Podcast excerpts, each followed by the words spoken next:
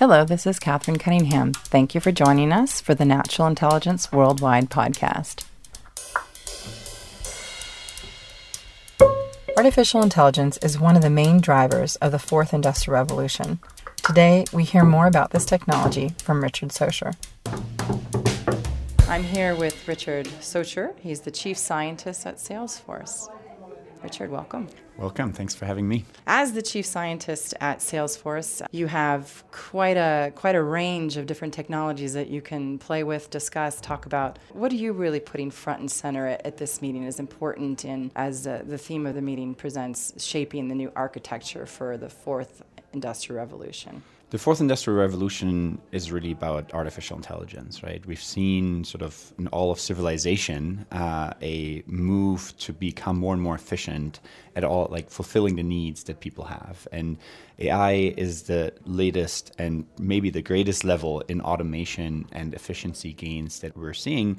And in the long term, that will be very exciting. And just like over 150 years ago, more than 90% of people worked in agriculture, and most people now are pretty happy they don't have to manually work in the fields every day.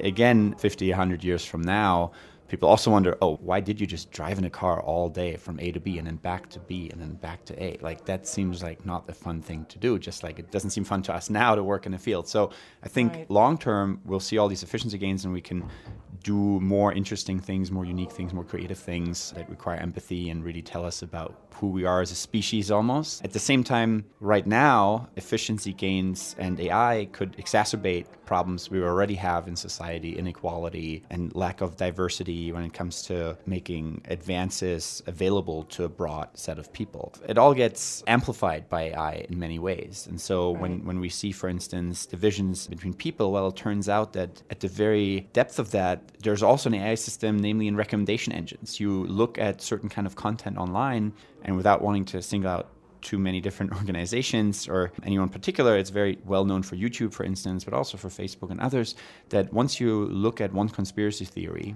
maybe vaccines don't work, before you know it, you'll be a flat earther who doesn't believe in vaccines become, according to the World Health right. Organization, a big health threat. And you believe in all other kinds of crazy conspiracy theories. And that's because an AI system was optimized to maximize your clicks and maximize your engagement and views and minutes on whatever platform you're on.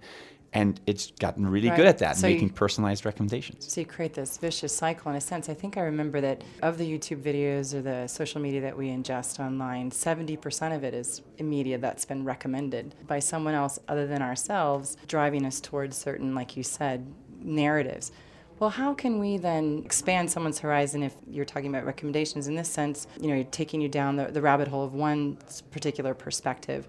What kind of algorithms or ways could you course correct for that and sort of open that individual up to a whole nother way of looking at the world and so expand their vision so that we could again you know as critical thinkers have more perspectives on the table to make decisions. So i'd be happy to answer that but i want to say that this bias issue is very broad in almost every ai application and positive ones like medicine where if you train a classifier for predicting breast cancer on only white women it won't work for asian women because the tissue looks different different consistency. And so you need to be very conscious about what training data you give to your algorithms and what you're optimizing. And so it happens in medicine, it happens in banking if you try to predict uh, who should get a loan or not, or a credit line, or will somebody pay back their credit. And your data may come from banks that did redlining in the past in the United States where they didn't want to give loans to, to black people. If you take that historic data and now you train with that, you have a very biased algorithm that will perpetuate certain biases. If you try to do a prediction of who should get a promotion in your supermarket chain, and we know that statistically speaking, women are discriminated when it comes to promotions to be store managers and things like that an AI that picks up those patterns and is mm-hmm. then trained to automate certain kinds of behaviors or even just give recommendations in the judicial system and so on and not the final decision but you know many people just go with the default recommendation of some automated system then you will also have these huge bias issues so there are technical solutions for that, but a lot of times you also just need to be very carefully thinking for some of it, not for all of it. And you need to be very carefully thinking about the training data that is being fed to AI. AI mm-hmm. is only as good as the training data that it gets. And it doesn't make sense to regulate all of AI and think about AI in the abstract. You always need to think about AI plus X. So coming to the AI with X of being information and media, you can actually also use AI to identify different viewpoints on similar issues. And once you realize somebody is only ever in one viewpoint of an issue or in one social circle and sees only sort of a, their own echo chamber, you could start to infuse other ones. Now, of course, this is a really, really tough problem, right? Like a lot of times, both sides say the other side is biased, the other side is wrong, and then maybe they hate your platform, you lose customers, right. and so on. They see some left wing or right wing person they think is like the end of the world. And at the same time, some issues, there is a, another side, but maybe it doesn't make sense to always talk about another side if you talk about evolution. Maybe you don't, this is my personal advice, well, you don't have to talk about intelligent design um, well, because, it, you know. Well, it's interesting because as a as a cultural species, we grew up with biases all around us all the That's time, right. and those communities that have lived in small, let's say, mountain valley environments, if they stay just in that valley, then they're isolated from other valley cultures and from a larger. Their languages change and so on. Right, the languages change, and then you lose the ability to communicate with others. So, you know, how can we create AI algorithms and so with a language that speaks globally, almost like you know a Babylon that has all these different perspectives or perspectives from all the different mountain valleys. Throughout our sort of cultural evolution, societies have been relatively isolated, and it's only when you have the urbanization and you have this incredibly rich mix of different people that come together in this new living setting do you get that opportunity to interact with other voices and, and expand your view and again in many ways like ai just amplifies again things we already see. And so it is actually known that in cities where you are immediately next to in the subway and so on a lot of different cultures and ethnical backgrounds and, and languages and so on you're actually less scared. Because you see it all the time you still go to your job life's okay and you are less scared of that. So urbanization actually has helped us, and you see that also politically play out. If if you're worried about another, but you're actually not quite next to that other all the time, then you actually might get scared of the other, and, and you mm-hmm. do see that. And there's you know some forms of, of tribalism that are deep ingrained, and some you know in some ways it's globalization. It's hard for the human psyche that has evolved through such a long time to just adapt to this new world where all of a sudden we can talk to everybody. You can have disinformation from everywhere in the world and maybe also the right information from everywhere in the world. And that's a little overwhelming and it creates a new kind of civilization. If we look to the natural world and how species evolve, those generalist species, those species that can adapt and live in, in different climates and environments, are usually those that are able to you know, transcend or evolve in, in a world that is rapidly changing. And if you're very specific to a very specific niche and space and time and, and environment, then it's actually very difficult to evolve. And you either need to migrate to a space that's a lot like yours or essentially yeah, become extinct. There's only you migrate, you adapt, or you become extinct. In that sense, and looking at AI and looking at the opportunities and the benefits that AI brings to society, how can we help people expand their openness to adopting you know these new technologies or this new way of using AI to advance our decision making to serve society. So so very concretely, how can we change the perception of AI? I think there's actually a lot of fear and a lot of hype on the positive side around AI. And the truth, as, as always, is somewhere in the middle. You also see this uh, play out differently in different cultures. The Japanese, actually, their default view of robots and others is actually a positive thing as a helper. Uh, mm-hmm. You see this in movie posters, some interesting analysis of the same movie advertised in Japan. You see like the robot being a big helper, and in the United States, you often see like Terminator and, and other sort of sci-fi movies, and that shape the perception of, of what AI can do and the fears that people have. And then, of course, it becomes very concrete. Automation can be scary when parts of your job are automated. But again, we have to, I think, educate people about the complexity. And uh, I'll make a very concrete example of the impact of jobs and the complexity of it with just Salesforce. We do sales service marketing if in sales you have an AI that helps you prevent making calls that people don't want to get to sell them product they don't want, and instead you allow them based on some AI algorithm recommendation engine to only call people who actually want to buy your product. Mm-hmm. We see big uptake in sales, and nobody in their right mind in a company would say, well, our salespeople are 50% more efficient. Let's get rid of 50% of them so we sell less again, just like before. You'll just be happy you make more sales. So AI there has mm. pretty much no impact on the number of jobs. They're just making the jobs more efficient, and people just are better at their jobs. Now, in service, a lot of companies see that as a cost center. They don't appreciate how important it is for, for their brand or something. And some, you know, it's, it's different, of course, across different companies. Some see it as a cost center. So if they could automatically answer 50% of incoming service calls with an AI or a chatbot and so on, then they might say, well, good, then we save 50% of our service cost. Of course, as we're seeing this happening, or we'll see this happen next year, two at most five, like we we are now educating the CEOs of the companies that also use Service Cloud and try to tell them like you need to think about all your stakeholders, including your employees, and think about what they could do. Could they be trained to do cross and upselling if a service case was very quickly and successfully mm-hmm. and happily answered by an AI, and then a person comes in and says, hey, maybe you're you know enjoyed right. this experience, maybe you want something else, but it depends. It depends on, on the companies. Some say, well, all our goal for services, highest customer satisfaction scores, quickly, cheaply, and, and as long as that's optimized, we're just going to try to save as right. much money as we can.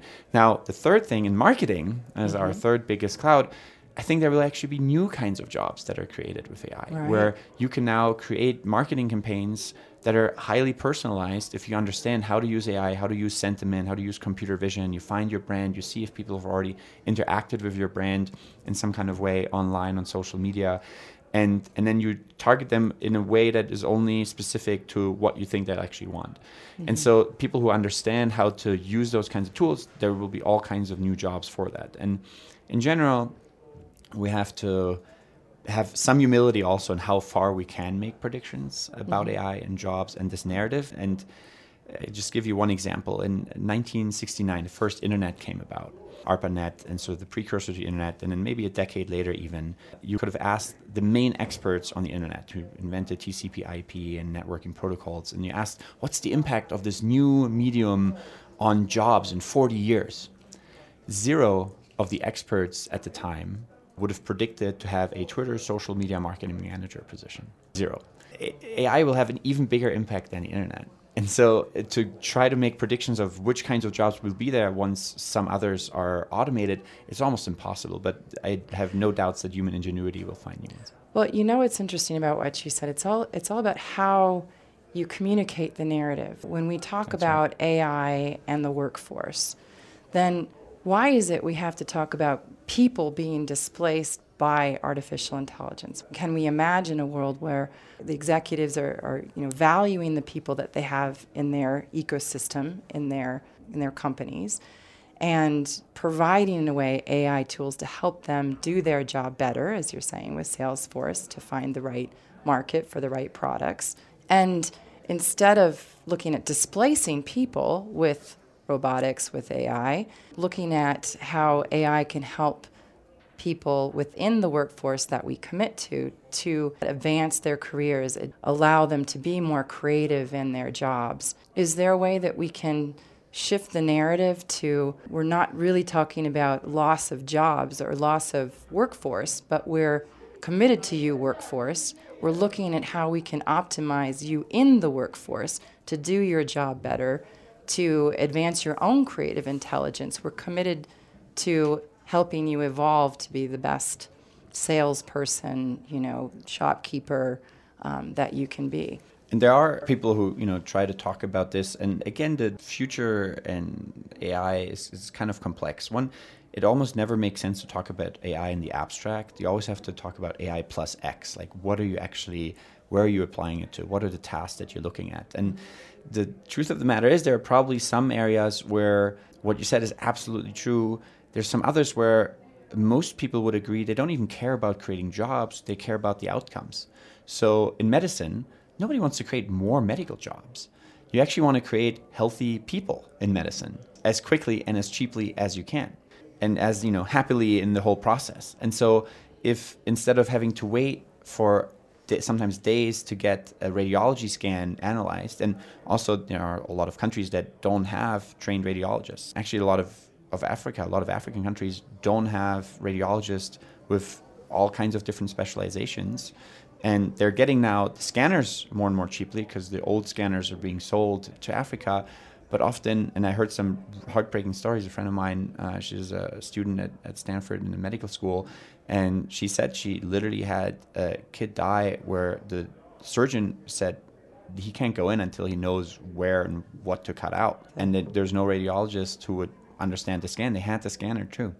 It's a really eye-opening story. So again, we have to look at where can AI create efficiencies and, and positive use cases, mm-hmm. and then talk about those as much as the downsides and you know there are downsides like i mentioned with bias and so on. And sometimes you also have to be sort of realistic. There are some sort of so-so technologies that will just kind of make it like slightly more automated but not that much better like self-checkouts. Not mm-hmm. that great of an invention. Don't make things don't create like a larger gdp they're just kind of do automate some probably not that exciting jobs. And similarly, like in service, like old systems where you said press one for this, press two for that, press three for this. Right. Like who that, would love that, that job? I mean, it wasn't a fun job before. And but automating like it in that kind of way without natural language processing, where you can just have a natural conversation and quickly get your answer, is also not that that much more of an efficiency gain. So the truth is complex. I do think in maybe hundred years people may look back at our age and think about driving from A to B and B to A and back and forth like all day, maybe similarly as you know agricultural work in the past before tractors. At the same time, we need to now think about how do we reskill the people and how do we get excited about the future depending on how long they want to stay in the workforce and continue to learn. And I think this like beginner's mindset, trying to continuously learn new kinds of skills and be excited about what can happen and how you can do more creative things with your time. I think that is a big question on how we can use education and to some degree you can call it marketing too to help people be excited about that future and see the upsides. I think is also kind of interesting. I sometimes feel like there are countries that are good at getting the upside from mm-hmm. AI and execute very well on that. But then often those actually are not as good as protecting against the downsides of AI, having a good social safety net, unemployment benefits, healthcare that comes, you know, as being a citizen, not related to a company and all of that. I wish the two could kind of marry in a lot of more the countries. So the, the AI technology has just in a way accentuated the importance of investing in the people. the base, investing in people, investing in yeah, that net at the bottom and then also ensuring that we have new opportunities for people to continue to grow and evolve in this society. I love the fact that you've contextualized this conversation with the different iterations of society and how we, we were at once an agricultural nation, we were, you know, then uh, an industrial nation, and there were other jobs at that point in time, and you know, now we're moving away from you know, information technology to you know interacting with our artificial intelligent technology, and so. Mm being able to think about you know, what's possible in the future, even as jobs may disappear. I think it, was something like 85% of the workforce will change, but there'll be that many new jobs then available in the future. I'm sure. In many so, ways, like when you when you make the basics, the necessities of life cheaper and more affordable, people can spend their time on higher and more interesting goals. So what is it that we actually fear? If that's really the context, and you know, in a way, AI could help make our lives better, crack open the creative intelligence box. Is it just that we don't know what those jobs are yet, and so we'll have to sort of dynamically design our world moving forward at a pace and scale that people aren't used to is the unknown is definitely scary to a lot of people Uh, it's also a certain type of creativity that will be needed right? And there's some more creative people that can think of these new kinds of jobs but creativity is also it's partly a skill not a skill that's taught as well and it's actually also hard to teach. And so it, it is understandable. Also if you're you know towards the end of your career in a job that gets automated and you lose like maybe three or four years and it might take you a year or two to gain a new skill like it, we have to acknowledge that it's going to be hard. And as some jobs change. Not everybody wants change, not everybody likes change, right? It's a pretty deep down kind of preference for some people. And so yeah, we have to think about these well, things. I'm, I'm glad you brought up the, the characteristic of a person. What are the kinds of characteristics or skills or ways that we can reskill our workforce? And to your point, we don't teach enough about creativity. We don't, you know, have as many places where we can go to unlock sort of the, the unique individual's offering to the world. What would you at Salesforce recommend that, you know, we, we do insofar as trying to find uh, ways that we can, again, unlock sort of the, the optimal person? So it, it is a it is a very individual kind of question and i don't think there's true answer and then i also have to acknowledge that i'm not an expert in like child education and, and, and so on but my sort of layman's opinion is that you probably need a mix between allowing some kids to have free time to where they're just bored and they have to come up with new ideas themselves as well as having just strong education where you support them if they're moving quickly through the curriculum and you make it challenging and fun for them and I think some very concrete things for, for the future are the studies and teaching of computer science. It is kind of absurd that computer science is not a mandatory subject in most schools in the world. Even if you don't want to become a programmer, you might want to become a lawyer or an artist or whatever, it's still useful to understand how computers work at the very fundamental level. That is a very concrete step that I would encourage most countries to do. Certainly, as you suggested, and AI is going to permeate all of society, every industry, that no matter whether you are a biologist or a lawyer or a shopkeeper, there will be a need to be AI ready. Concretely, what I like about our AI strategy at Salesforce is that it actually does come with Trailhead, which is our learning platform. We try to gamify learning new skills. You have badges, you have trails, and then you get to certain levels. It's also open, public, anybody can learn it. And if you've solved a bunch of these kinds of problems, you get a bunch of badges, people will probably reach out to you to try to get a job. I think this kind of idea where if you are motivated, at the very least, there should be no barriers to you learning more.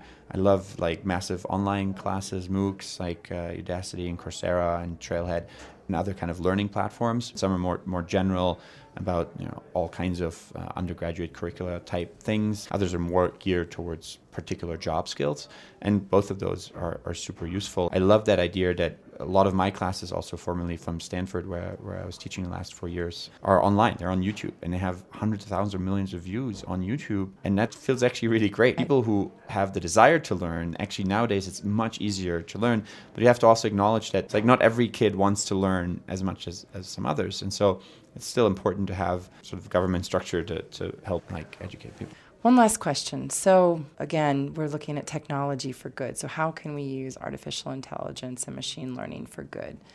There are all kinds of technology that can imagine that can be unlocked to help us deal with the multitude of crises, issues of the environment in the ocean. Could you just illuminate a few of them? Give us some stories of how AI is showing up to help us um, save our oceans. Sure. I think the oceans are, are one aspect that AI has a lot of applications for good, and we are now also growing a team inside Salesforce Research on looking at AI for good applications. You can use AI to count sharks and corals and fish and whales and try to automate keeping track of where certain fish are. Doug, who runs the Benioff Ocean Institute at UC Santa Barbara, for instance, keeps track in a database of all the giant sea bass there are sadly only about 500 left. And they hmm. have certain dotted patterns. AI can basically kind of identify which particular giant sea bass. They get huge, like 500 pounds. They look like fish. They're actually quite amazing.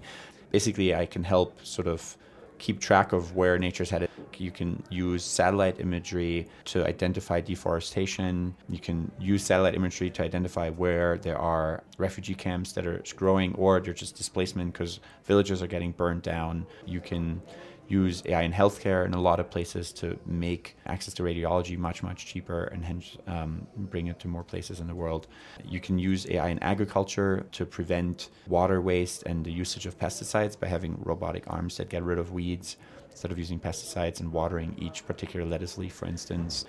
Individually, using AI, computer vision, and robotics, uh, there's a company called Blue River that has done this in the last couple of years. Mm you can use vertical farming in close to cities or inside cities and have robots essentially use zero pesticides because you make sure there are no bugs, there are no weeds in like a closed system, and have robots basically tend to a lot of food. You put some solar yep. panels on that. I mean, you could create quite an amazing future with the technology. Did you just come up there. with that, or did you know about AeroFarms? Did you know David? I, I knew vertical farming because I interviewed him earlier oh, today. Really? So oh, no it's way. brilliant. Just are they already using solar panels too and robots? I've got to connect you guys. All right, are, that would be awesome. Really, there's so much potential, and yet you know it's just about making those those right connections. Right. So one last question What excites you most about the future? The future of AI, the future of our global society responding to, you know, the seminal issues of our time around the environment, working more collaboratively. What excites you most about technology helping partner in creating a, a better world? What I love about AI the most is actually, and it's maybe a cop out answer, but it's actually the breadth that it spans from, on the one side, telling us who we are as a species, which is we largely define ourselves through our intelligence. Like we're not as kind as I would like to be to other animals that we don't think are as smart as we are. And intelligence is quite close to the core of what makes us human. Mm-hmm. And AI trying to replicate some of those abilities kind of tells us also like people thought oh the most intelligent people are the really good chess players so once we solve chess we'll solve all these other ai problems and then chess was solved and people realized no that was actually not that hard and like the world hasn't really changed so i could go on for a long time maybe even postulating in a long distant uh, sort of sci-fi future to which we have currently no credible research path but you know agi and maybe another step function in intelligence and what that could lead to and all kinds of interesting scenarios there. And that's one side of the spectrum. I mean, the other one you go all the way to some very concrete applications. You can improve radiology and pathology and food production and service and, and marketing and get less annoying like advertisement if it's you know more geared towards things you would actually want to see and click on. And, and you know that's in a positive way. And and of course like you know real issues of bias and getting you know changing elections uh, through these same marketing tools and in the end you realize like all these tools that we have right now they're only as good as the people and organizations that use them and that's yes. what it still is ai is a tool and it's an extremely powerful tool it can uh, improve companies a lot it can improve people's lives and makes them more convenient a lot and basically that's the whole spectrum of ai useful applications right now big impact. Every industry is being changed. Things are more efficient. Boring, repetitive task being automated, and then all the way of telling us who we are as a species, and you know where that will lead to is like, okay, what what makes us human? If we can basically have AI make food for us, build houses, transport, like do a lot of these things, what does that mean for us as a species in the end? Where where where does that lead to? Is it creativity? Is it empathy? Will we revalue more? the kinds of empathetic jobs like helping the elderly and, and, jobs that are currently unfortunately not as valued and that is again a concern and i could go back and forth this, this, this spectrum is what, what excites me about ai it's basically everything and in many cases ai holds a mirror to our faces and tells us who we are what a powerful note to end on that ai is actually a reflection of humanity so it's not really about the technology it's about how we apply it and that really takes us back to human consciousness and how we decide to evolve our future. That's right. It's a choice. That's right. Thank you. Thank you for joining us every Wednesday and Friday morning at 9 a.m. GMT. You can find us at naturalintelligence.com and subscribe to our podcast. Thank you.